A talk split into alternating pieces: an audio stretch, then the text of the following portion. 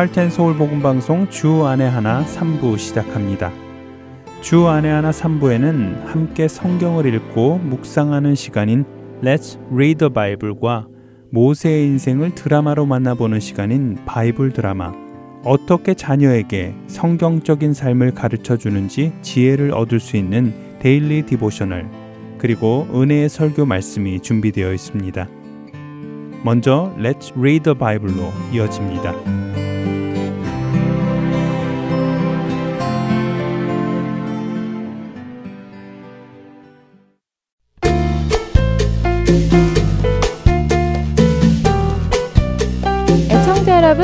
안녕하세요. Read the Bible 진행의 함혜진입니다.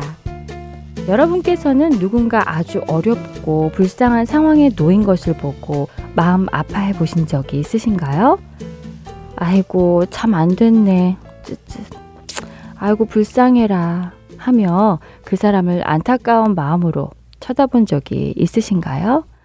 그때 여러분께서는 어떻게 하셨나요?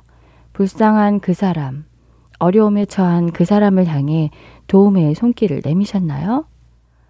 오늘 우리가 함께 생각해 볼 말씀은 마태복음 5장 7절의 말씀입니다.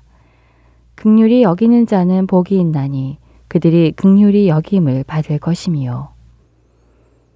예수님께서는 극률이 여기는 자가 복이 있다고 하십니다. 극률이 여기는 것은 무엇일까요? 방금 말씀드린 대로 불쌍한 누군가를 보고 안타까운 마음을 가지는 것. 어려운 누군가를 보며 불쌍하다는 마음을 가지는 것이 극률이 여기는 것일까요? 불쌍한 사람을 보고 불쌍한 마음을 가지는 것은 극률함의 시작입니다. 그러나 완성은 아니지요. 에베소서 2장 4절에서 6절은 이렇게 말씀하십니다. 극률이 풍성하신 하나님이 우리를 사랑하신 그 큰 사랑을 인하여 허물로 죽은 우리를 그리스도와 함께 살리셨고 너희는 은혜로 구원을 받은 것이라. 또 함께 일으키사 그리스도 예수 안에서 함께 하늘에 앉히시니 극률이 풍성하신 하나님께서는 우리를 보고 불쌍히 여기기만 하지 않으셨습니다. 그분은 허물로 죽은 우리를 그리스도와 함께 살리셨고 그리스도 예수 안에서 하늘에 함께 앉히셨지요. 극률은 불쌍한 마음이 생겨서 그 사람에게 필요한 도움을 주는 것까지를 포함합니다. 이처럼 도움이 필요한 사람에게 도움을 주는 사람, 그 사람에게 복이 있다고 예수님께서는 말씀하시는 것이지요. 왜 복이 있냐고요? 바로 그런 사람이 하나님으로부터 극률함을 받기 때문입니다. 누군가 도움이 필요한 사람을 보면 도우시기 바랍니다. 그런 여러분의 마음을 하나님께서는 귀히 보시고 갚아주실 것입니다. Let's read. 오늘은 마태복음 5장 1절부터 12절까지의 말씀을 읽고 마치겠습니다. 예수께서 무리를 보시고 산에 올라가 앉으시니 제자들이 나아온지라 입을 열어 가르쳐 이르시되 심령이 가난한 자는 복이 있나니 천국이 그들의 것이미요 애통하는 자는 복이 있나니 그들이 위로를 받을 것이미요 온유한 자는 복이 있나니 그들이 땅을 기업으로 받을 것이미요. 의에 줄이고 목마른 자는 복이 있나니 그들이 배부를 것이미요. 극률이 여기는 자는 복이 있나니 그들이 극률이 여김을 받을 것이미요. 마음이 청결한 자는 복이 있나니 그들이 하나님을 볼 것이미요. 화평하게 하는 자는 복이 있나니 그들이 하나님의 아들이라 일컬음을 받을 것이미요. 의를 위하여 박해를 받은 자는 복이 있나니 천국이 그들의 것임이라. 나로 말미암아 너희를 욕하고 박해하고 거짓으로 너희를 거슬러 모든 악한 말을 할 때에는 너희에게 복이 있나니 기뻐하고 즐거워하라 하늘에서 너희의 상이 큼이라 너희 전에 있던 선지자들도 이같이 박해하였느니라. Let's read the. 오늘은 마태복음 5장 1절부터 12절까지의 말씀을 읽었습니다. 안녕히 계세요.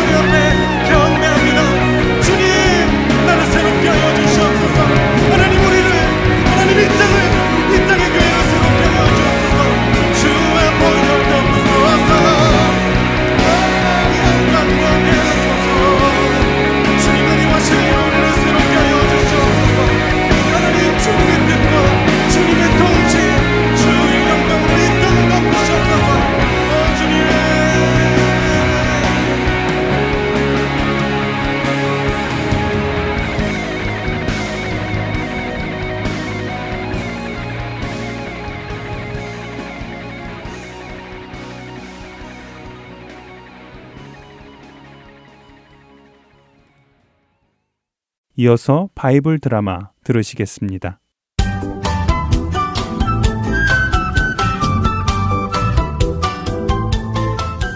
애청자 여러분 안녕하세요. 바이블 드라마 모세편 진행의 박근규입니다. 하나님의 인도하심을 받고 애굽에서 나온 이스라엘 1세대는 이제 모두 죽었습니다. 모세만이 남아 있었죠. 하나님께서는 모세를 대신하여 이스라엘을 인도할 지도자로 여호수아를 택하십니다. 모세는 하나님의 말씀대로 백성들 앞에서 여호수아에게 안수하여 그를 인도자로 세우지요. 하나님께서는 다시 모세에게 말씀하십니다. 모세야, 너는 이제부터 미디안 지역의 족속들에게 이스라엘 백성들의 원수를 갚도록 하여라. 그 일을 마친 후에 너는 너의 할 일을 모두 마치게 되니 너의 조상에게로 돌아갈 것이다. 미디안에 위치한 여러 족속들은 지난번 모압 족속과 함께 이스라엘 남성들을 미혹하여 바알에게 절하고 제사를 드리게 했던 족속들입니다. 하나님께서는 그 일에 대한 심판을 해야 한다고 말씀하시는 것이었죠. 이것이 하나님께서 모세에게 맡기신 마지막 사명이었습니다. 모세는 그동안 했던 것처럼 하나님의 말씀에 순종하여 이스라엘 백성들을 모읍니다. 이스라엘 백성들은 들으시오. 지난번 미디안 족속들은 우리 이스라엘 남성들로 우상을 숭배하도록 미혹하였고 우리 이스라엘로 하나님 앞에 죄를 짓도록 하였소. 우리는 이미 우상 숭배한 자들을 심판하였소. 이제는 우리로 죄를 짓게 한 미디안 족속을 심판해야 하오. 미디안 사람들과 싸울 사람들을 무장시켜 하나님의 원수를 갚도록 합시다. 모세는 이스라엘 12지파 각 지파에서 1000명의 남성을 모았습니다. 곧 12,000명의 이스라엘 남성들이 미디안과 싸우기 위해 나왔지요. 이스라엘 백성들이여, 이제 여러분은 여호와를 위하여 싸울 것이요. 두려워 말고 여호와를 위하여 싸우시오. 그리고 제사장 비느하스는 들으시오. 네, 모세나리 말씀하십시오. 당신은 성소 안에 있는 여호와 하나님의 성스러운 기구들을 가지고 전쟁에 함께 나가며 나팔을 가지고 나가 이 전쟁을 지휘하시오. 네, 말씀대로 하겠습니다. 이스라엘의 군대는 미디안을 향해 나갔습니다.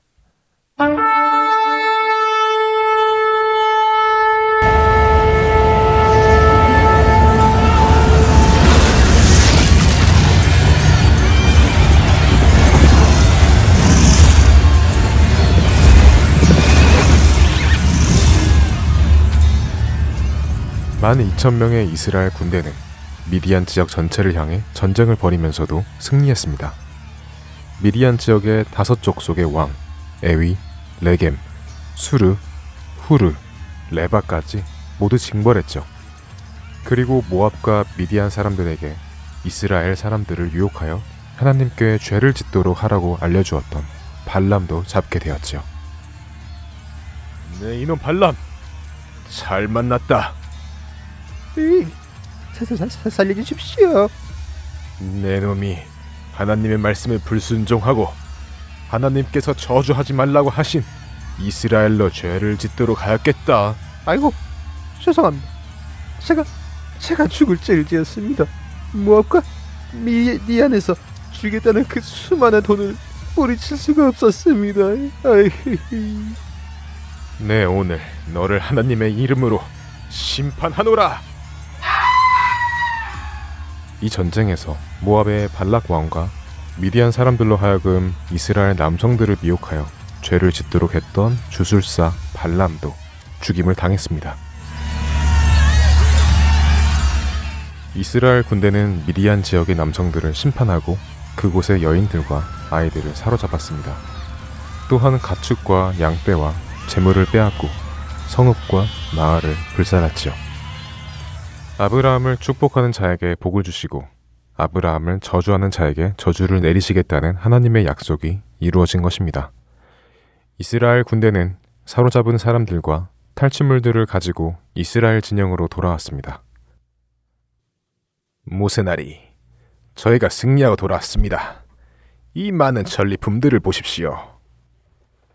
그래, 수고들 했네.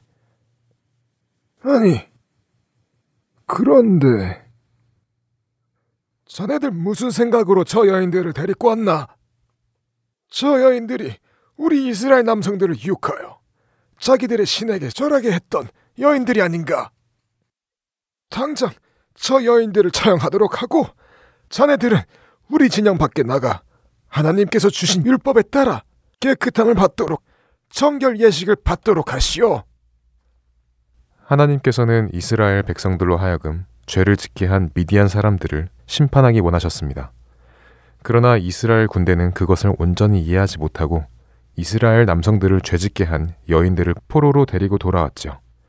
모세의 명령에 따라 이스라엘 군대는 이스라엘을 죄짓게 한 여성들을 모두 처형하고 하나님의 율법을 따라 진영 밖에 나가 자신들을 깨끗게 하고 돌아옵니다. 바이블 드라마 다음 시간에 뵙겠습니다. 안녕히 계세요.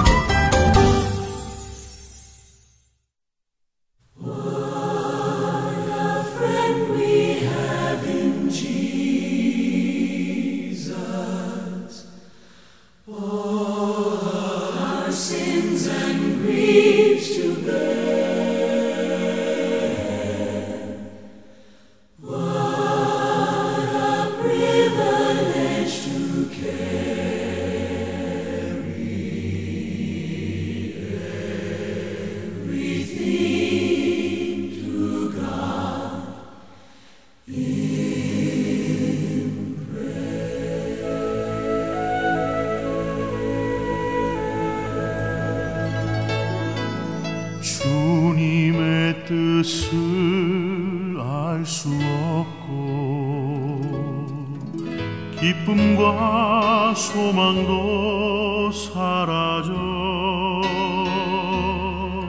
너의 마음에 의심 없던 그 믿음 몹시도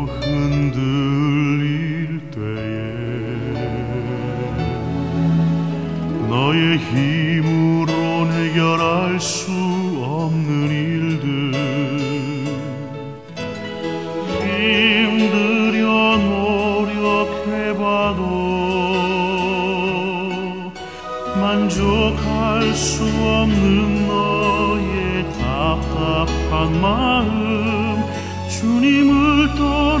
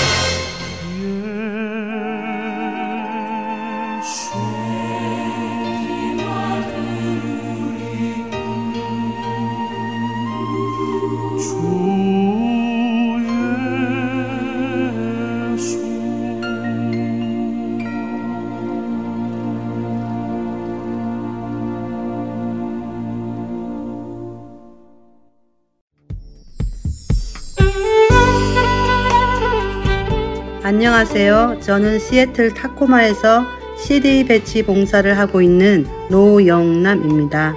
현재 부안마켓과 팔도 식품에 CD를 놓고 있습니다. 이 CD로 많은 이들이 생명을 얻기를 소망합니다. 감사합니다. 안녕하세요. 저는 필라델피아 H마트에 CD를 놓고 관리하고 있는 봉사자 김경애입니다. 복음으로 많은 이들이 구원받기를 소원합니다. 안녕하세요. 저는 버지니아 세너빌 지역에 있는 롯데마트와 H마트에 CD를 놓고 관리하고 있는 봉사자 백경입니다. 복음으로 많은 이들이 구원받기를 소원합니다. 예수 그리스도의 구원의 복음은 복음을 전달받은 사람들을 통해 끊임없이 전해져 갑니다. 여러분도 복음의 전달자가 되실 수 있습니다. 복음 전파 사역에 동참하실 분들은 전화번호 602-866-8999로 연락 주시기 바랍니다.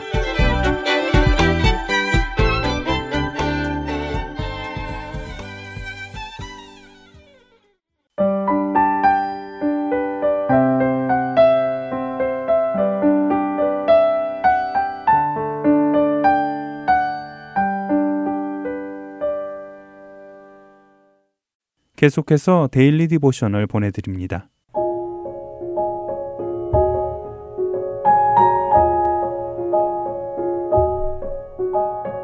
애청자 여러분 안녕하세요. Daily Devotional 진행의 최소영입니다.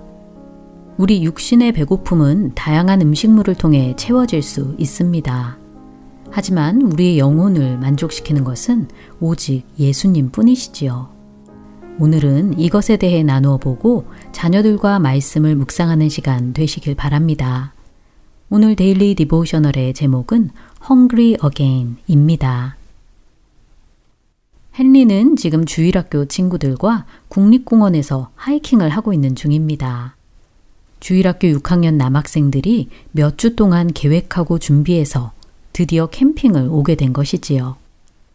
하이킹을 하던 중 헨리가 배가 고프다고 말하자 카너도 배고프다며 그만 걷고 싶다고 말하였습니다. 선생님은 조금만 더 가면 된다고 하시며 걸음을 재촉하셨지요. 부지런히 걷다 보니 선생님 말씀대로 금세 캠핑장에 도착하였습니다. 헨리는 배가 많이 고팠는지 캠핑장에 도착하자마자 언제 식사를 할 수 있는지 선생님께 여쭈어 보았지요. 선생님은 불을 피워서 바로 식사 준비를 하자고 말씀하시며 불을 지필 나무를 모아 가져오자고 하셨습니다. 선생님의 말씀에 다들 분주히 움직이며 불을 피우고 식사 준비를 하였지요. 저녁으로 비프 스튜를 먹으며 집에서 먹는 것보다 이렇게 야외에서 먹는 것이 더 맛있는 것 같다고 하며 모두들 즐거워하였습니다. 저녁 식사 후 다 같이 게임도 하고 캠프파이어를 즐기며 이런저런 이야기를 나누었지요. 그러던 중 헨리는 또 배고프다며 먹을 만한 것이 없는지 물었습니다. 헨리의 말에 다른 친구들도 배가 고프다고 하였지요. 선생님은 알겠다는 듯 고개를 끄덕이시며 조금 있다 간식을 주겠다고 하십니다. 그리고 간식을 먹기 전 먼저 영의 양식을 먹자고 하시며 지금까지 주일학교에서 배운 성경 구절들을 기억하고 있느냐고 물으셨지요. 선생님의 말씀에 한 명씩 돌아가며 기억나는 성경 구절들을 나누기 시작했습니다. 그러던 중 누군가 나는 생명의 떡이니 라고 요한복음의 한 구절을 말하자 떡이라는 말에 다들 배고프다며 아우성이었지요. 그러자 선생님은 웃으시며 간식을 먹기 전 함께 생각해 볼 것이 있다고 하시며 잠을 자고 아침에 일어나면 보통 무엇을 느끼느냐고 물으셨지요. 그러자 몇몇 아이들이 배고픔을 느낀다고 대답하였습니다. 선생님은 맞다고 하시며 저녁에 밥을 먹었어도 다음날 아침에 배고픔을 느끼는 것은 우리가 먹는 육의 음식은 우리의 허기를 오랜 시간 동안 채워주지 못하기 때문이라고 설명해 주셨습니다. 하지만 생명의 떡이신 예수님은 우리의 영적 배고픔을 영원토록 채워주시는 분이십니다. 예수님을 통해 얻은 생명도 영원하며 예수님 안에서 누리는 은혜와 평안도 영원하다는 것이지요. 선생님은 백팩에서 간식을 꺼내 아이들에게 나누어 주시며 오늘 이야기는 마칩니다.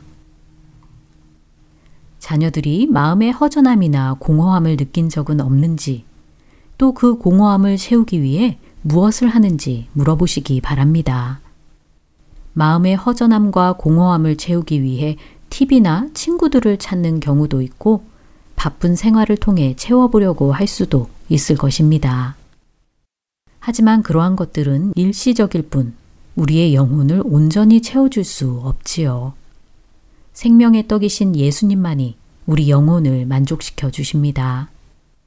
자녀들에게 생명의 떡이신 예수님에 대해 가르쳐 주시고 예수님을 통해 만족함을 누리도록 도와주시기 바랍니다. 오늘 함께 묵상할 말씀은 요한복음 6장 35절.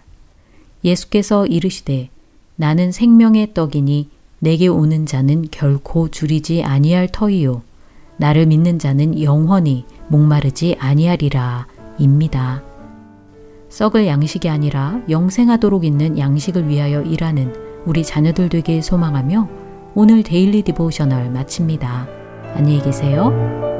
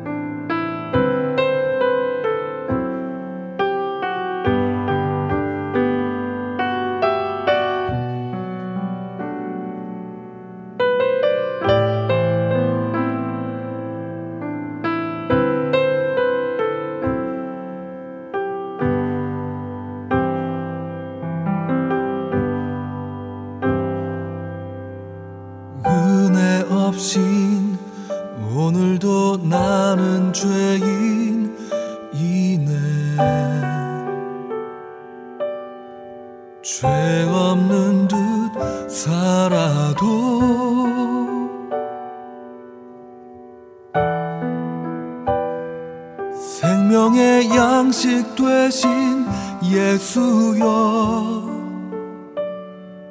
줄이고 목마른 나를 지금 먹이소서.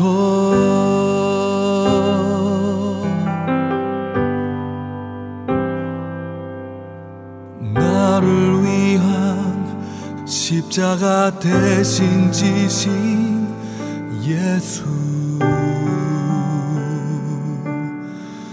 내가 찬양합니다.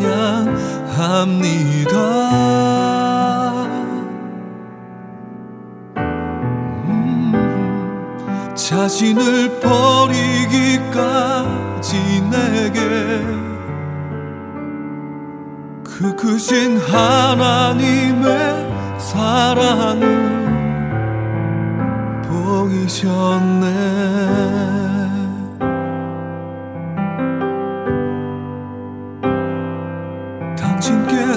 나의 마음을 쏟아놓고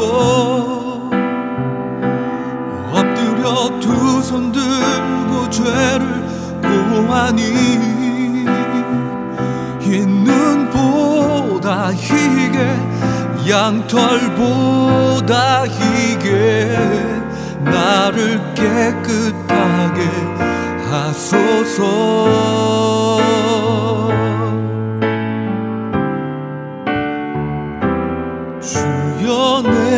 지금 떡을 떼사 영원한 그 나라에 참여케 하고 나와 더불어 먹으시사. 주의 안에 거하는 기쁨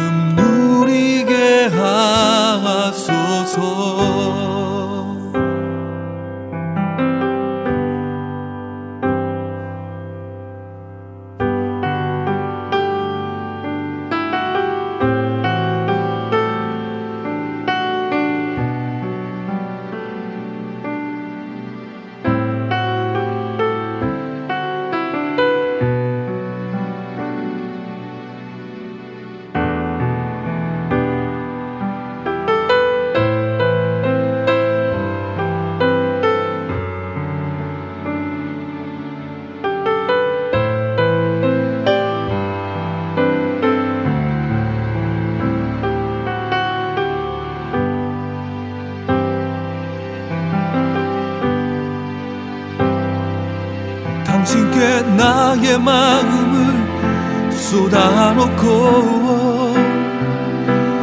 엎드려 두 손 들고 죄를 고하니 흰 눈보다 희게 양털보다 희게 나를 깨끗하게 하소서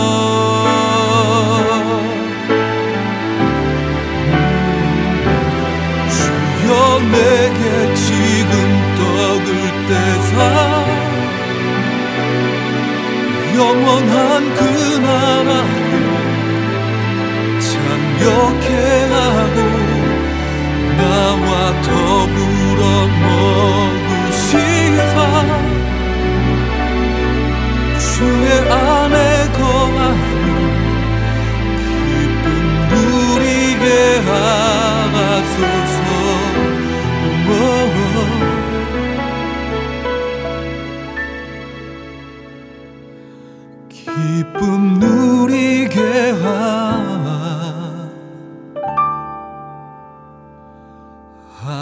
하소서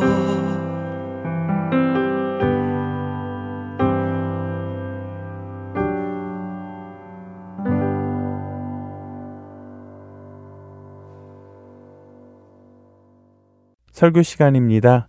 10월 한 달간 캐나다 밴쿠버 그레이스 한인교회 박신일 목사님께서 올바른 성경적 세계관을 세워가기 위한 목적으로 신앙의 기초라는 주제로 말씀을 전해 주셨습니다. 오늘은 그 마지막 시간으로 구속의 완성, 교회와 예수 그리스도라는 제목의 말씀 전해 주십니다. 은혜의 시간 되시기 바랍니다.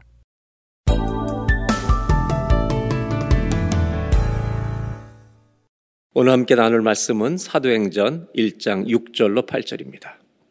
그들이 모였을 때 예수께 여쭈어 이르되 주께서 이스라엘 나라를 회복하심이 이때이니까 하니 이르시되 때와 시기는 아버지께서 자기의 권한에 두셨으니 너희가 알 바 아니요 8절을 다 같이 읽겠습니다. 오직 성령이 너희에게 임하시면 너희가 권능을 받고 예루살렘과 온 유대와 사마리아와 땅 끝까지 이르러 내 증인이 되리라 하시니라. 아멘.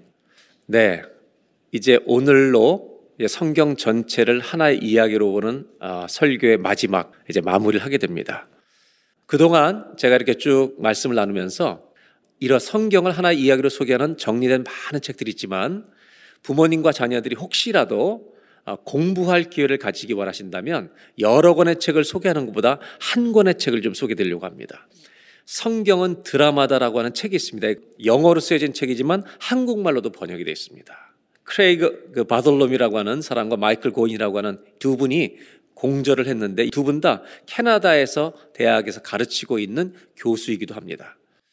만약에 성경 전체를 어떻게 보면 좋겠는가라는 데 도움을 받기 원하시면 이 책을 사서 보시면 제가 가지고 있는 여섯 개 지금 구분이 이 틀을 어, 여러 사람을 참고하지만 제가 이분들이 쓴 책의 타이틀을 제가 사용한 것입니다. 이 책을 보시게 되면 그동안 들어왔던 모든 설교를 복습하는 것처럼 여러분들이 느낄 수 있을 것입니다. 그래서 제가 하는 모든 설교의 책들 중에 가장 근본으로 삼았던 책이 이것이기 때문에 여러분 도움이 될 것이고 이분들이 성경신학과 성서신학과 특별히 기독교 세관을 가르쳐 왔기 때문에 여러분들에게 도움이 될 겁니다. 예수님께서 사복음서를 마치면서 마테마가 누가 요한복음에는 공통적으로 끝나는 이야기가 있습니다. 그건 뭐냐면 제자들에게 사명을 맡기신다는 것입니다. 설명과 표현만 다르지 본질적인 내용은 동일합니다. 이것으로 끝이 납니다. 그 중에 마태복음 마지막 부분입니다. 우리가 잘 아는 말씀인데 대위임 명령이라고 하는 말씀을 제자들에게 주십니다. 부활하신 이후에 예수께서 나와 말씀하여 이르시되 하늘과 땅의 모든 권세를 내게 주셨으니 여러분 예수님은 예수님의 제자들이 다 유대인인데 이스라엘의 나라를 회복하는 것에 대한 관심이 있었던 유대인들에게 하나님으로신 예수님이 이스라엘 회복하는 권세 정도가 아니라 로마를 다스리는 권세가 아니라 하늘과 땅의 모든 권세를 가진 자, 즉 하나님 나라의 관심이 구속의 관심은 전 세계에 있다는 것을 알려줍니다. 그래서 유대인들에게 예수님의 권세는 유대인의 회복이 아니라 온 세계를 향한 권세라는 걸 말씀해 주시고 그리고 중요한 명령 하나 주시는데 19절입니다. 그러므로 너희는 가서 모든 민족을 제자로 삼아 아버지와 아들과 성령의 이름으로 세례 베풀고 여기서 가장 중요한 주님이 말씀하시는 가장 중요한 포인트는 너희라고 하는 겁니다. 너희는 이것이 주어고요. 두 번째 동사는 뭐냐? 가서 제자 삼으라는 겁니다. 이것이 예수님이 말씀하시는 가장 중요한 한 문장입니다. 너희는 가서 모든 민족을 제자 삼으라. 주님은 이 두 동사를 남기신 겁니다. 너희는 가라, 제자 삼아라. 이것이 성도들을 향한 명령이었습니다. 위임 명령이었습니다. 그리고 그것을 하면서 사람들에게 세례를 주라고 이야기하고 계신 겁니다. 그리고 20절 내가 너에게 본바 모든 것을 가르쳐 지키게 하라. 볼지어다 내가 세상 끝날까지 너희와 항상 함께 있으리라 하시니라. 결국 이스라엘이라고 하는 나라가 다 잃어버린 후에 아브라함의 축복의 통나가 되라고 하신 말씀의 연속성이 계속해서 제자들 통해 흘러가고 있습니다. 그리고 이 제자들 중심으로 태어나는 것이 탄생하는 것이 초대교회라는 것입니다. 하나님 나라가 도래하기 위해서 하나님의 나라가 예수님이 다시 오시는 그날까지 이 땅에 사는 교회로 불리는 모든 성도들에게 주신 사명은 이 땅에 있는 모든 교회 동일하다는 것입니다. 너희는 가서 모든 민족으로 제자를 삼아라. 이것이 교회 주신 사명입니다. 이건 뭐라고 표현할 수 있냐? 예수님이 하시던 일을 계속해서 수행하라는 것입니다. 교회는 예수님이 하시던 일을 계속하는 것입니다. 그것이 교회입니다. 그러나 안타깝게도 오늘 많은 현대 교회들은 그 일보다 다른 것을 할 때도 많이 있습니다, 사실은. 그러나 그것이 연결되어 있는 것이라면 괜찮지만 무관한 것이라면 그런 것들을 정리할 필요가 있죠. 여기에 집중할 필요가 있다는 말입니다. 자, 그렇다면 이제 신약 성경 27권은 사복음서 예수님의 복음에 대해서 다루고 있고요. 그 다음에 나오는 사도행전 한 권은 굉장히 중요한 책입니다. 사복음서에 예수님이 십자가의 구속을 완성했기 때문에 복음서 때문에 등장한 책이 사도행전입니다. 복음서가 없으면 사도행전은 나타나지 않습니다. 예수님이 죽으셔서 우리에게 굿뉴스, 복음, 구원의 소식을 주셨기 때문에 사도행전은 이것을 전하러 온 세상에 다닌 책이 사도행전입니다. 그 사도행전이라는 이 책 때문에 나온 것이 그 뒤에 나오는 바울 서신과 일반 서신입니다. 사도행전에서 교회를 개척하고 만난 수많은 성도들, 제자들과 또 성도들과 교회들과 수많은 교제가 이루어진 그들에게 연락하고 편지 쓴 서신이 바울 서신과 일반 서신입니다. 그리고 나서 마지막 한 권은 요한계시록 구원의 완성입니다. 그렇다면 사도행전은 뭐냐? 복음이 전파된 이야기고 바울 서신과 일반 서신은 무슨 책이냐? 우리가 무엇을 믿는 것이 똑바로 믿는 것인가? 우리가 믿음이 성장하기 위해서 어떻게 할 것인가? 우리가 하나님의 자녀로서 그리스도 안에서 어떻게 살아야 할 것인가? 신앙생활 전반을 다루고 있는 것이 바로 일반 서신이라는 겁니다. 오늘 우리가 나눌 가장 중요한 포인트는 바로 복음서의 열매로 나타난 사도행전. 사도행전에 초점을 맞추려고 합니다. 그래서 사도행전을 다른 주제로 설명하지 않고 지역 중심으로 설명하자면 사도행전은 1장부터 6장까지는 예루살렘입니다. 복음이 예루살렘에 전파됩니다. 6장에서 9장까지는 중복되지만 유다와 사마리아까지 흩어집니다. 왜? 복음을 전하니까 핍박이 오는 겁니다. 그래서 사람들이 흩어지게 됩니다. 그래서 사마리아까지 갑니다. 근데 사마리아까지 간 것이 아니라 어디까지 갔냐면 이방 땅, 안디옥까지 간 겁니다. 그래서 9장부터 12장까지는 이방인들에게 흩어져 가기 시작합니다. 시리아에 있는 안디옥까지. 그래서 거기서 안디옥 교회가 생깁니다. 그 안디옥 교회를 센터로 해서 어디로 복음이 전파되느냐? 사도 바울이 전도팀을 이끌고 선교 여행을 시작합니다. 첫 번째 간 것이 아시아, 그 다음에 또 한 번 아시아, 유럽 이렇게 가게 돼서 아시아와 유럽 중심으로 복음을 전하고 나중에 바울은 로마까지 갑니다. 그래서 성경의 사도행전은 이렇게 지역 중심으로 복음이 전진해 가고 있다는 걸 보여주고 있습니다. 그리고 이 사명은 결국 어떻게 되는가? 이제 사도행전을 좀 보도록 하겠습니다. 오늘 읽었던 말씀 중에 1장 8절을 다시 한번 보도록 하겠습니다. 예수님이 승천하시기 전에 누가복음의 제2 누가복음에 해당되는 누가를 쓴 누가가 사도행전을 적는데 부활하신 이후에 승천하시기 직전에 예수님이 하신 중요한 말씀을 하나 다룹니다. 그것은 뭐냐면 예루살렘에서 기다리고 있으라는 겁니다. 뭘 기다리냐면 성령님이 오실 때까지 기다리는 겁니다. 요한복음에서 16장에 예수님이 십자가를 지기 전에 제자들에게 내가 가면 보혜사 성령을 너에게 보내시리니. 그러니까 그리스도인이라는 사람은 부정할 수 없는 사실이 하나 있습니다. 주님이 함께 하신다는 겁니다. 이건 창세기부터 계시록까지 동일한 언제나 있는 일입니다. 그래서 예수님이 사도행전 1장 8절을 보면 오직 성령이 너에게 임하시면 너희가 권능을 받고 기다리라는 겁니다. 성령이 함께 하시는 것을 알라고 그때까지 기다려서 성령이 임하시는 것을 너희가 알게 될 때 권능을 받고 예루살렘에부터 시작해서 유대, 사마리아 땅 끝까지 이르러 내 증인, 복음을 전하는 사람이 될 것이라고 말씀하십니다. 이것이 사도행전 1장에 주어진 명령입니다. 그리고 나서 예수님의 제자들은 우리가 잘 아는 대로 마가의 다락방에 모여서 120명의 문들과 함께 기도하기 시작합니다. 그때 일어난 사건이 성령이 그곳에 임재하시는 사건이었습니다. 초대교회는 여러분 그들이 시작한 것이 아닙니다. 예수님이 말씀하신 약속의 말씀을 따라 기다리는 중에 성령이 함께 하심을 그들이 경험하면서 초대교회가 시작되었다는 말입니다. 이 성령으로 충만하게 될 때 이 사람들은 아, 주님이 우리와 함께 하시는구나. 예수님은 육으로 떠나셨지만 성령이 함께 하시는 걸 그들이 알고 어떻게 했냐면 이제 복음을 전하기 위해서 준비가 되는 일들이 있었다는 것입니다. 그리고 나서 이제 이 준비가 되니까 복음을 전하기 시작합니다. 사도 베드로가 제자들이 나가서 복음을 전하는데 한 절만 먼저 보겠습니다. 예수님에 대한 설교를 쭉 하고 2장 36절 베드로가 이렇게 전합니다. 그런즉 이스라엘 온 집은 확실히 할지니 너희가 유대인들이 십자가에 못 박은 이 예수를 하나님이 주님과 그리스도가 되게 하셨다. 바로 메시아라고 하는 것을 가르쳐 주기 시작합니다. 이 복음을 성령의 충만한 힘으로 전파하니까 37절에 이런 반응이 일어납니다. 다 같이 읽어볼까요? 그들이 이 말을 듣고 마음에 찔려 베드로와 다른 사도들에게 물어 이르되 형제들아 우리가 어찌할까 하거늘 성경이 보여주는 복음에 대한 반응입니다. 복음을 들으면 사람들은 찔림을 받는다는 겁니다. 그리고 사람들이 어찌할꼬 어찌할꼬 이렇게 얘기할 때 베드로가 회개하고 예수 그리스도의 이름으로 세례를 받고 죄 사함을 받아라. 그리하면 성령의 선물을 받으리니. 이때 여러분 아는 대로 3천 명이 회심하고 세례를 받습니다. 제자들이 놀란 것이 하나 있습니다, 여러분.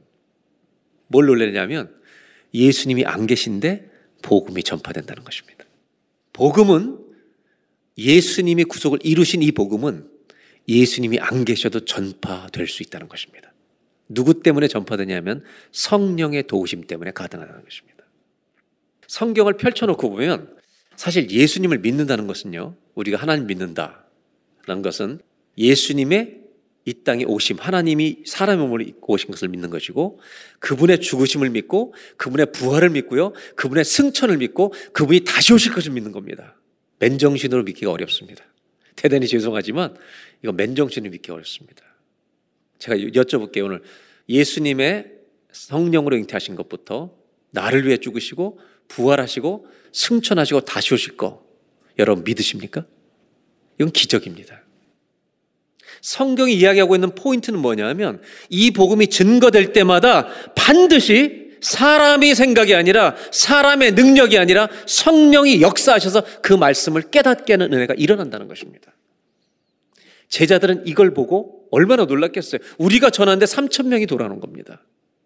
이것이 교회에 주신 성도들에게 주신 복음의 능력입니다. 내가 깔고 앉아 있을 게 아닙니다. 전파해야 되는 것입니다. 이것이 사도행전 2장 이야기입니다. 결국 사복음서를 보면 사도행전에 나타난 역사는 다른 게 아니에요. 똑같습니다. 조금 더 얘기하자면 예수님이 누군지를 깨달은 사람들에게 나타나는 공통적 현상이 있다는 것입니다. 내 마음에 찔려서 죄인인 걸 깨닫는 사람들에게 나타나는 공통적 현상은 두 가지입니다. 첫 번째가 컨버전, 회심이라는 겁니다. 내가 살아왔던 삶을 돌이키는 겁니다. 그리고 두 번째가 변합니다. 이것은 복음서와 사도행전에 나타난 공통적인 예수를 믿는 사람들의 공통적인 특징입니다. 가족들끼리 이렇게 얘기할 수 있어요. 우리 엄마는 안 변했는데, 우리 아빠는 안 변했, 아니요. 여러분 엄마 아빠가 믿었다면 변해가고 있는 중입니다. 그리고 또 한 가지는 자기 인생이 예수님을 기다리는 하나님 나라에 어떻게든지 연관시키게 된다는 것입니다. 그래서 잊을 수가 없는 겁니다. 이것이 예수를 만난 사람들에게 일어난 변화입니다. 그래서 초대교회 성도들 모였을 때 말씀 나누고 기도하고 떡을 떼고 예배하고 이 아름다운 일들이 교회 안에서 계속 일어나더라는 것입니다. 더 중요한 것은 초대교회 기록을 보면 세상 사람들이 예수 믿는 사람을 어떻게 보았을까라고 하는 것입니다. 여러분 궁금하지 않으십니까? 진짜 고리타분한 사람이야. 이렇게 비방하는 사람도 소수 있었습니다. 저 사람들 정신 나간 사람들이야 이렇게 얘기하는 사람도 소수 있었습니다. 그러나 보편적으로 세상 사람들이 예수 믿는 사람을 볼때 놀라운 기록은 매력적이었다는 것입니다. 저 사람들 왜 저렇게 살지? 저 사람도 분명히 뭔가 있는 거야. 굉장히 신선했다는 겁니다. 예수 믿는 사람들을 볼 때 세상 사람들이 굉장히 매력이 있었다는 것입니다. 이것이 초대교회 모습이었습니다. 우리가 좀 돌아볼 필요가 있습니다. 우리는요, 진짜 믿는지 안 믿는지 세상 사람을 혼동시킬 수도 있습니다. 가치관이 바뀌면 사람들은 알게 됩니다. 똑같이 돈을 버는데 쓰는 게 달라지면 저 사람 왜 바뀌었지? 신선한 것입니다. 말을 하는데 늘 화를 내는 사람들이 늘 사랑으로 다가와요. 저 사람 왜 저러지? 매력이 생기는 겁니다. 복음은 사람을 변화시킬 줄로 믿습니다. 아멘. 한 가지 질문이 있어요. 예수 그리스도의 복음이 오늘도 여러분을 바꾸고 있습니까? 말만 전한 게 아닙니다. 그들의 삶이 달라져 버린 겁니다. 그래서 영향력이 성령의 역사 더 강하게 사람들에게 나타나는 겁니다. 많은 유대인들이 이 기독교인들을 핍박하기 시작합니다. 복음을 전하는 예수를 안 믿는 사람들이 계속 예수를 전하는 사람들을 향해서 핍박합니다. 그래서 흩어집니다. 그래서 이때 사마리아로 복음이 흩어지게 될 때 사도행전에 나타난 두 명의 중요한 사람인데 한 사람은 스테반 집사님, 한 사람은 빌립 집사입니다. 평신도 두 사람이 복음을 전하게 됩니다. 스테반 집사님은 우리가 잘 아는 대로 긴 말씀을 구약의 성경부터 쫙 아브라함부터 얘기해서 설교를 하고 예수님이 바로 구세주라는 걸 전했을 때 돌에 맞아 죽습니다. 그 장면을 51절을 보겠습니다. 7장 51절. 목이 곧고 마음과 귀에 할례를 받지 못한 사람들아 너희도 조상같이 성령을 거스른다. 52절. 너희 조상들이 선지자들 중에 누구를 박해하지 아니했느냐? 의인이 오시라 예고한 자들을 그들이 죽였고 이제 너희는 그 인을 잡아준 자요 살인한 자가 되었느니 53절. 너희는 천사가 전한 율법을 받고도 지키지 아니하였도다. 54절. 유대인들은요, 이 말을 듣고 마음에 찔려 이를 갑니다. 즉, 복음을 전하니까요, 반응이 둘로 나타나는 거죠.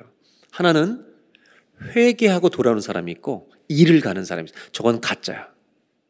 55절. 결국 돌에 맞아 죽기 전에 하늘이 열리는 것을 봅니다. 성령이 충만하여 하나님의 영광 및 예수께서 하나님 우편에 서신 것을 보고 56절 반복됩니다. 돌에 맞아 죽어가야 되는 이 스테반 집사님이 뭐라고 말하냐면 보라 하늘이 열렸다. 인자가 하나님 우편에 서신 것을 보느라. 여러분 성경 전체에서 우리 예수님이 하나님 우편에 부활 승천하셔서 서 계신다는 표현은 여기밖에 없습니다. 예수님이 서 계신다는 겁니다. 예수님은 앉아서 이 장면을 보실 수가 없었습니다. 복음을 전하다가 돌에 맞아 죽는 내 자녀를 한 교회 집사를 우리 주님은 앉아서 보실 수가 없었습니다. 그분은 벌떡 일어나셨습니다. 여러분, 이 세상의 중심은 할리우드이 아닙니다. 돈이 엄청난 돈이 움직이는 월스트리트이 아닙니다. 하나님이 이 역사를 시작하셨고 이끌어 가시고 완성하실 분이시기 때문에 하나님 보시는 이 세계의 중심은 복음이 전파되고 있는 곳이 세계 중심입니다. 많은 사람들은요, 자기가 중심이 되고 싶어 합니다. 이것이 인간의 탐욕의 본질입니다. 에덴 동산의 가장 중앙에 있는 선악과를 따먹는 것이 죄입니다. 결국 예수 믿으면 뭐가 바뀌냐? 중심이 바뀌어버리는 겁니다. 돈 중심, 나 중심, 탐욕 중심이 예수 중심으로 바뀌는 것이 구원의 변화의 증거입니다. 이렇게 스테반 집사님은 돌에 맞아 그들 용서하고 죽습니다. 그리고 빌립 집사가 빌립 집사님이 사도행전 8장에 복음을 전하는 중에 사마리아 흩어져 복음을 전하는 중에 성령님의 인도하심을 받아요. 남쪽으로 내려가라고. 이디오피아 내시를 만나서 그에게 복음을 전해주고 세례를 받겠다고 해서 세례를 길거리에서 주고 돌려보냅니다. 빌립 집사를 통해서 우리가 뵐 수 있는 건 뭐냐면 많은 그리스도인들이 하나님의 음성을 듣고 싶어 합니다. 근데 성경에는 수많은 사람들의 케이스가요. 자기가 하나님의 음성을 듣고 싶어서 들은 사람보다 하나님이 먼저 말씀하신 경우가 훨씬 많다는 것입니다. 언제 그런 일을 하셨느냐? 사무엘을 먼저 주님이 찾지 않았습니다. 주님이 사무엘을 먼저 부르셨습니다. 사명을 주고 싶어서. 빌립 집사에게 하나님 음성이 언제 들렸습니까? 그가 하나님 음성을 구하지 않았습니다. 복음을 전하고 있는데 성령이 말씀하신 것을 듣게 된 것입니다. 여러분, 하나님의 음성을 듣고 싶으시면 한 가지 하시면 됩니다. 복음을 전하는 자리에 서시면 됩니다. 이렇게 사마리아까지 복음이 전한 다음에, 전해진 다음에, 이제 소아시아, 유럽, 로마까지 가는 복음이 이어집니다. 땅 끝까지 이어지죠. 이때 하나님이 쓰신 중요한 사람이 사도행전 9장의 사도 바울입니다. 사도 바울, 그는 예수 믿는 사람을 바리새인이었으니까 잡아다가 감옥에 가두는 그래서 담에색까지 예수 믿는 사람들을 잡기 위해서 선교 여행을 다니는 사람이었습니다. 그러다가 담에색 도상에서 길거리에서 성령께서 찾아오셔서 빛을 비추어 주셔서 길거리에 쓰러지고 당신이 누구십니까? 그랬을 때 네가 핍박하는 예수라. 그리고 그가 회심하게 됩니다. 그때 아나니아는 사람 불러서 이 사람을 위해서 기도해 주라고 했을 때 눈이 멀게 돼 3일 동안 누워 있을 때 기도해 줄 때 하나님이 하셨던 말씀이 있습니다. 사도행전 9장 15절입니다. 이 사람은 내 이름을 이방인과 임금들과 이스라엘 자손들에게 전하기 위해 택한 나의 그릇이라. 하나님은 바울을 택하시면서 이방인들에게 복음을 전하기 위해 택한 내 그릇이라고 말씀하십니다. 사명을 정확하게 주신 겁니다. 그리고 이 사도 바울이 이제 이방 선교를 시작하기 전 하나님은 한 가지를 더 하십니다. 그 사도행전에서 한 가지 일을 더 하시는 게 뭐냐면 유대인 중에 유대인이었던 베드로의 생각을 바꾸시는 것입니다. 베드로는요, 유대인들에게 임한 하나님의 복음만을 생각했습니다. 그래서 이스라엘 나라를 회복하실 때가 언제입니까? 라고 제자들이 묻는 것은 이스라엘을 생각하고 있는 겁니다. 하나님은 예수님을 보내실 때 이스라엘을 생각하고 보내신 게 아닙니다. 예수님이 십자가를 지시기 전에 마태복음 10장을 보면 여러분 사람들이 와서 자기에게 뭐 수로벤에게 여인도 그렇고 와서 이방 여자들이 와서 자기를 고쳐달라 그랬대 예수님이 뭐라 하냐면 전에는 예루살렘 이 이스라엘 사람들을 위해서 자기가 왔다고 말씀하셔 당신이 얘기하세요. 예수님이 그렇게 얘기하셨다가 십자가의 구속이 끝난 다음부터는 부활하셔서 모든 민족에게라고 말씀하십니다. 구속을 성취하실 때까지는 주님의 사명을 붙들고 계시다가 구속을 완성하신 다음에 성취하신 다음에 모든 민족의 이봉을 더 가라는 겁니다. 예수님이 십자가에 돌아 달려 돌아가시고 부활하셨다는 것은 파란 불이 켜진 겁니다. 이제 복음을 들고 가라는 것입니다. 그런데 하나님은 사도 바울의 선교사역이 시작되기 전에 한 사람을 또 바꾸시는데 베드로입니다. 유대인 중에 유대인. 하나님이 이 베드로에게 세 번이나 환상을 보여주십니다. 이게 뭐냐면 보자기로 음식이 내려오는데 구약 시대 때 먹지 말아야 될 제사의 부정한 음식들인데 이걸 먹으라는 겁니다. 못 먹습니다. 그때 하나님께서 하나님이 깨끗하다 하신 것을 네가 왜 속되다느냐? 유대인이 가지고 있던 모든 제사 의식에 대해서 하나님이 눈을 바꿔주십니다. 근데 똑같이 성령님이 똑같이 환상을 주실 때 이 같은 때 로마 군인이었던 이방인 고넬료에게 성령이 나타나십니다. 그래서 성령이 뭐라 그러시냐면 베드로를 청하여 너희 집에 청하여 식사하고 말씀을 드리는 겁니다. 성령님 베드로에게 고넬료라는 사람이 사람들을 보낼 테니까 같이 가라고 얘기합니다. 그래서 결국 베드로가 고넬료 만납니다. 충격적인 사실은 고넬료가 복음을 듣고 하나님을 경외하는 자였는데요. 세례를 받습니다. 그리고 성령께서 이방인들에게 내리는 것을 함께 하시는 걸 경험합니다. 그리고 베드로가 한 고백이 10장 34절 35절입니다. 베드로가요. 눈이 열려버린 겁니다. 유대인들에게만 임하는 것이 아니라 혈통으로 오는 게 아니라 어느 나라에 있든지 하나님을 경외하는 하나님을 믿겠다는 사람들, 의를 행하는 이 하나님을 따라하겠다는 사람을 다 받으신다는 것을 내가 깨달았다고 말한다는 겁니다. 예수님은 우리만을 위해서 오신 게 아니라 온 땅을 위해 오셨다는 베드로의 깨달음이 여기 있는 겁니다. 이 사실을 베드로가 깨닫고 예루살렘에 와서 제자들에게 보고합니다. 그리고 이 예루살렘 제자들이 바울과 바나바를 안디옥까지 시리아 안디옥에 예수 믿는 사람들이 모여 있다. 거기까지 갔다는 얘기를 듣고 두 사람을 파송합니다. 그래서 거기서 세워진 것이 안디옥 교회입니다. 그리고 바울과 바나바는 안디옥 교회 지도자가 됩니다. 그러나 그들은 지도자로 말씀을 가르쳐 놓은 거 끝나지 않습니다. 하나님이 안디옥 교회 성령께서 역사하시는 일을 또 행하십니다. 사도행전 13장 2절입니다. 주를 섬겨 금식할 때 성령이 이르시되 여러분 사도행전의 주인공은 베드로도 아니고 바울도 아닙니다. 이 복음 전파와 선교의 주인공은 성령이십니다. 교회의 주인은 성부 하나님, 성자 예수 그리스도 성령님이십니다. 성령이 이르시되 바나바를 따로 세우라. 3절 금식하며 기도하고 두 사람에게 안수하여 1차 선교행을 보냅니다. 이것이 초대교회에 나타난 첫 번째 선교행입니다. 2차 전도여행 더 멀리 갑니다. 유럽까지 갑니다. 3차 전도여행 이렇게 다녀옵니다. 결국 사도행전에서 복음이 편만히 흩어지기 시작합니다. 여러분 이것은 아담에게 하나님이 땅에 충만하라고 하셨던 말씀. 아브라함에게 복을 주어 너가 축복의 통로가 되라고 했던 말씀의 연속 선상에 있는 일입니다. 이스라엘은 실패했습니다. 그러나 하나님은 이스라엘 회복하실 것이라는 예언을 계속해 왔습니다. 그리고 나타난 사람들은 초대교회입니다. 바로 새로운 이스라엘 이사명을 감당할 사람들은 유대인 이스라엘이 아니라 바로 교회라고 하는 것입니다. 그 교회가 이 일을 감당하게 되는 것입니다. 선교는 성령님이 주도하면서 하시는 일입니다. 이 선교 전도 여행을 통해서 우리 어떻게 복음이 전파되는지 이제 어, 정리할 수 있습니다. 이제 성경 말씀을 조금 정리하려고 합니다. 신약 성경이 보여주는 것은 무엇인가? 예수님의 구원을 경험한 사람들은 변화가 일어나더라는 겁니다. 또 한 가지는 교회를 세우신다는 것입니다. 그리고 교회를 통해서 이 복음을 전하는 사명을 주신 것입니다. 그 또 한 가지 신약 성경에 중요한 게 있는데 교회는 하나님의 성도들은 주님이 다시 오실 날을 기다리라는 것입니다. 이것은 정말 소망 중에 기다리는 것입니다. 저는 저와 여러분들이 예수님의 오심을 기다리는 성도와 교회가 되시기를 주의 이름으로 축복합니다. 그렇다면 이제 신약 성경을 정리할 때 신약 성경이 예수님이 오심으로 일어난 큰 변화는 뭔가? 죄에 빠진 이 땅에 새로운 시대를 선포해 주셨다는 것입니다. 예수님이 오시기 전 죄의 권세 아래 있던 옛 시대가 있습니다. 죄가 강력한 것입니다.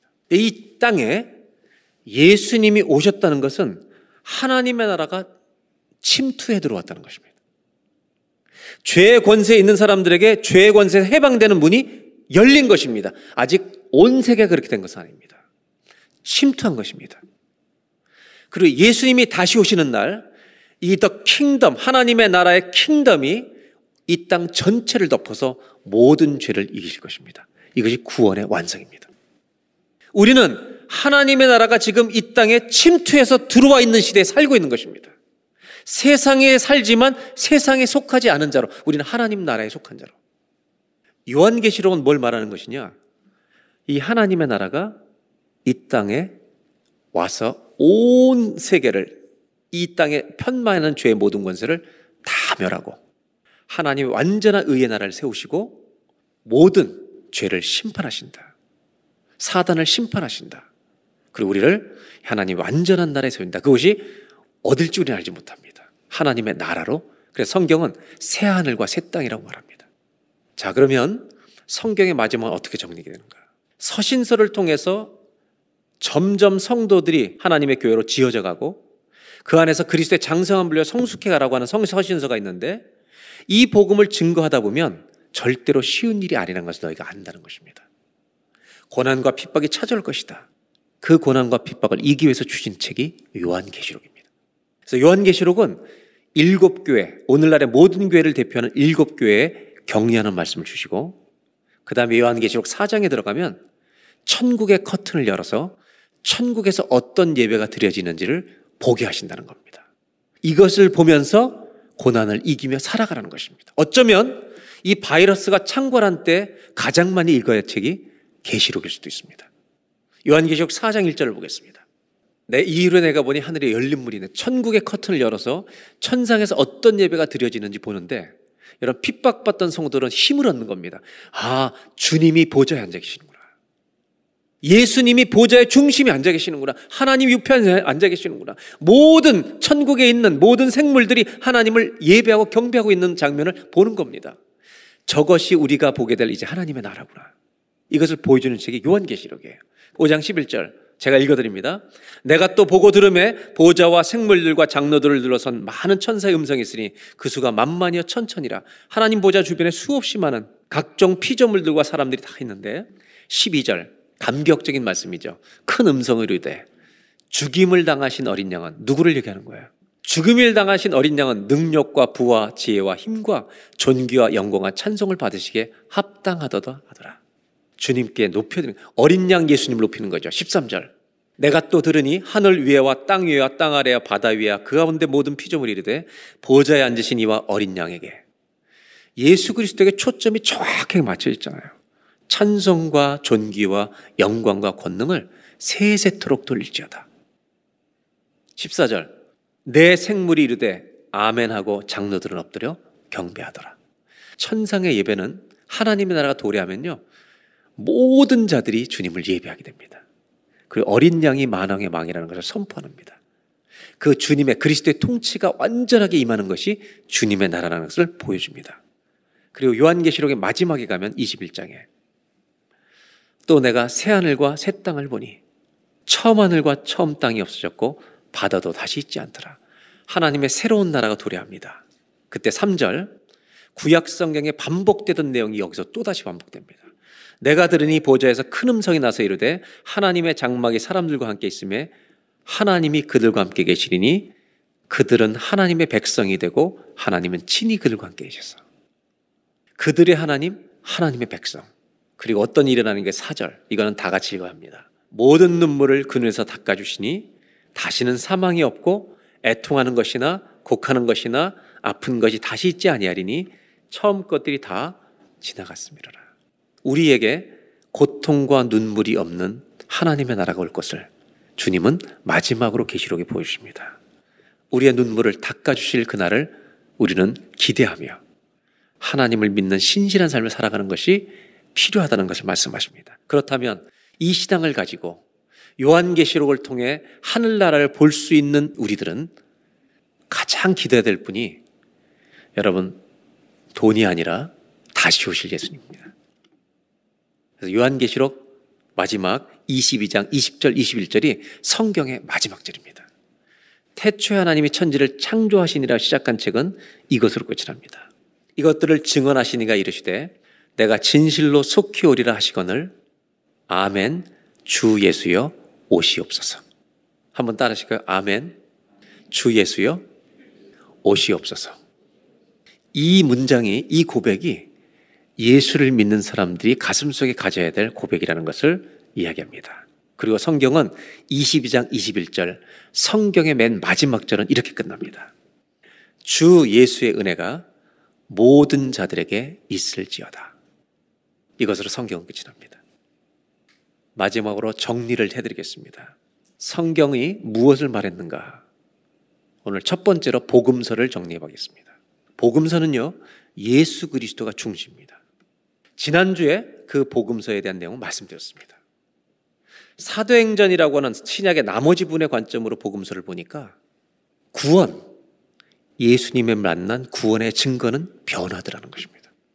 마태복음, 마가, 누가 사복음서를 봐도 그렇고 사도행전을 봐도 예수님을 만난 구원받은 증거는 변화라는 것입니다. 다시 부탁합니다.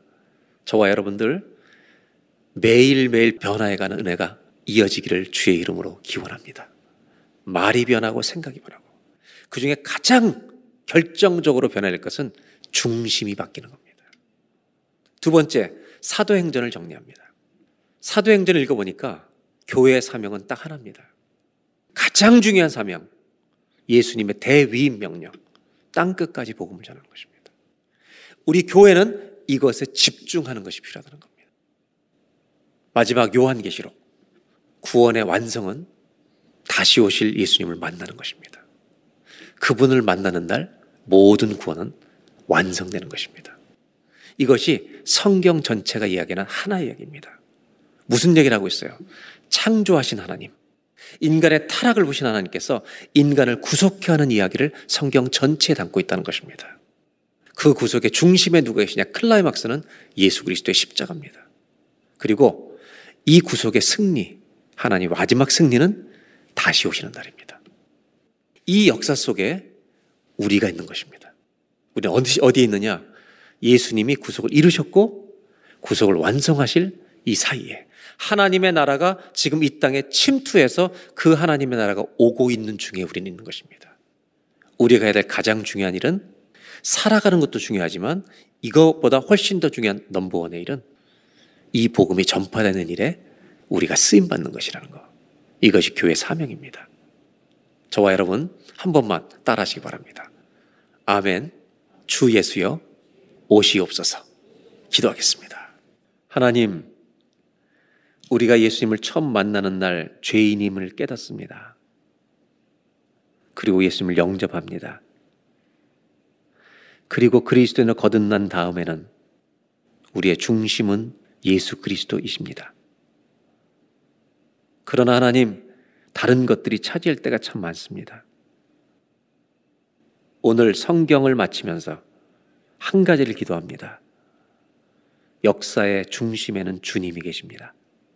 시작하신 분이 역사를 이끌어 가신 분이 역사를 완성하실 것입니다. 하나님, 우리의 평생의 여정에 매일매일 예수님을 중심에 모시고 사는 그리스도의 삶이 이어지게 하여 주시옵소서. 예수님의 이름으로 기도하옵나이다.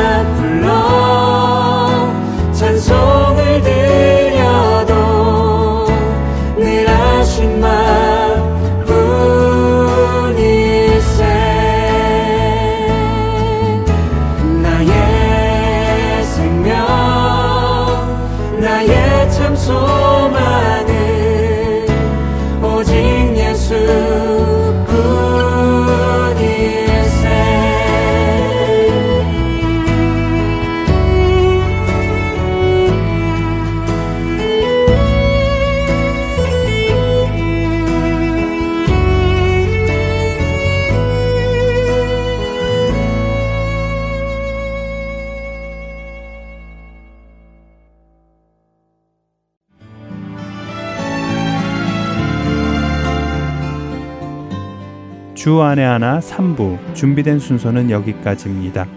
청취해 주신 여러분들께 감사드립니다. 다음 주에 다시 뵙겠습니다. 안녕히 계세요.